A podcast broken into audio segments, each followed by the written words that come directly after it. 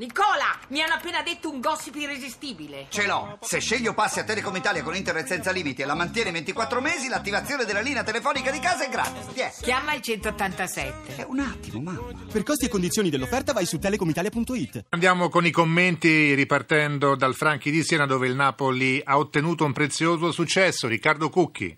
Ed è così, Napoli che batte Siena 2-0, il Napoli, un Napoli che risolve proprio negli ultimi 4 minuti una gara sicuramente non facile.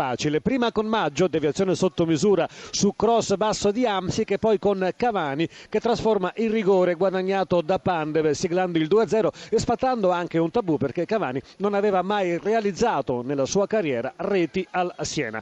Dunque una Siena che vede vanificato proprio negli ultimi istanti invece una partita che aveva giocato con grinta, con agonismo, cercando di chiudere e riuscendovi in gran parte ogni spazio alla formazione partenopea. Siena che tra l'altro subisce la sconfitta e deve chiudere in 10 per l'espulsione di Calaiò che subisce il rosso dal direttore di gara De Marco Di Chiavari per aver controllato volontariamente il pallone con un braccio proprio nei minuti conclusivi della partita. Grande gioia da parte del Napoli che reagisce così ad un momento sicuramente non felice con quattro sconfitte consecutive prima della vittoria ottenuta qui a Siena e con l'intervallo, con l'intermezzo delle decisioni della giustizia sportiva che avevano relegato la squadra partenopea al quinto posto in classifica. Una buona reazione, non possiamo però dire altrettanto della gara del Napoli che sicuramente ha giocato sotto misura, sotto tono. Siena 0, Napoli 2 a te Corsini. E allora andiamo a Marassi, non ha portato bene il cambio di panchina alla Sampdoria, la Lazio ha vinto, Emanuele Dotto. Sì, Lazio su, nella scia della Juventus, vince a Marassi contro una Sampdoria volitiva ma spuntata e spiumata.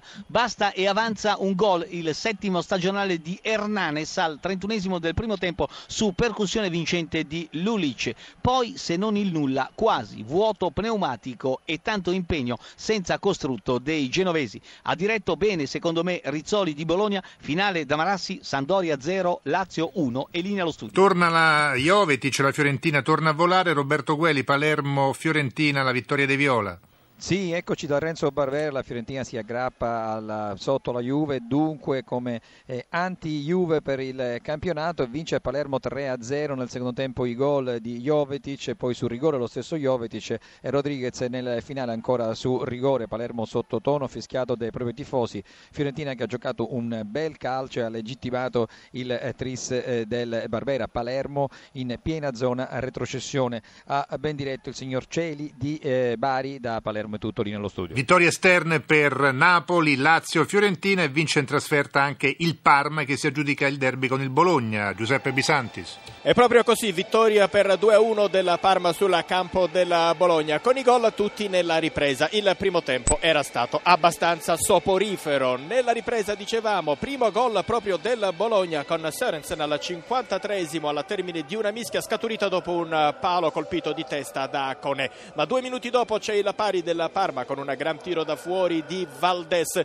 Sembrava abbastanza equilibrata la partita con il Parma che comunque si faceva preferire per la tecnica e per la maggiore voglia e infatti questa voglia portava al gol della vittoria al 65 con Nicola Sansone che di sinistro girava in porta un assist di Gobbi. Sansone poi esultava in modo scomposto, andava ad offendere Diamanti, veniva ammonito dall'arbitro e sostituito da uh, Donadoni. Parma che con questa vittoria si assesta all'ottavo posto subito dopo dopo le sette grandi o presunte tali, il Bologna resta invischiato nella zona retrocessione. Il finale dello stadio Renato Dallara, Bologna 1, Parma 2. Unico pareggio insieme a quello del Meazza tra Inter e Genoa e l'1-1 di Bergamo tra Atalanta e Udinese. Ugo Russo. Hanno mosso entrambe la classifica Atalanta e Udinese, probabilmente è giusto il pareggio perché forse i padroni di casa hanno avuto un paio di opportunità pericolose in più, ma gli ospiti hanno tenuto maggiormente il pallone e hanno avuto il merito di passare in vantaggio con Muriel per poi vedersi raggiungere su rigore da Denis, tutto nel primo tempo. Ribadiamo il finale dallo stadio Atleti Azzurro di Dettaglia, Atalanta 1, Udinese 1 studio. Non vinceva dalla dodicesima giornata il Torino che oggi invece ha ritrovato i tre punti, Tarcisio Mazzeo contro il Chievo. Sì, ha vinto con eh, molta autorevolezza, con molta autorità, con molta padronanza della uh, situazione. L'unica discussione che c'è uh, a fine partita qui a Torino è se il primo gol, quello che noi abbiamo attribuito a Glick, che naturalmente uh, molti attribuiscono a Glick, sia stato frutto di una deviazione di Terò decisiva e dunque sia un autogol. Lo stesso discorso vale per il raddoppio. Gazzi ha tirato, Andreolli l'ha deviata, pallone che ha spiazzato nettamente il portiere sorrentino in entrambe le eh, circostanze. Questa è la discussione perché non c'è da discutere su questa vittoria netta, chiara del Torino, autorevole padrone del campo. Eh, casomai c'è da dire che eh, il Chievo, che arrivava da tre vittorie consecutive, sette gol nelle ultime tre eh, partite, vittorie assolutamente sonanti e indiscutibile, beh, è arrivato qua a Torino già in clima eh, natalizio, forse con un pieno di pan dolce, eh, di panettone già mangiato e alla fine era un po' sazio delle ultime, de, delle ultime belle e convincenti partite. Alla fine è stato un Torino 2, Chievo 0 che non fa assolutamente discutere. Studio. E allora ricordiamo la classifica di questa diciottesima giornata, dopo la diciottesima giornata del massimo campionato di calcio, Juventus in fuga solo al comando con 44 punti, poi la Lazio con 36, Inter e Fiorentina 35, Napoli 33, Roma 29, Milan 27, Parma 26, Catania 25, Udinese 24, Atalanta 22, Chievo 21, Torino 19, Bologna 18, Sampdoria e Pescara 17, Cagliari 16, Palermo 15, Genoa 14, chiude il Siena con 11 punti. Ricordiamo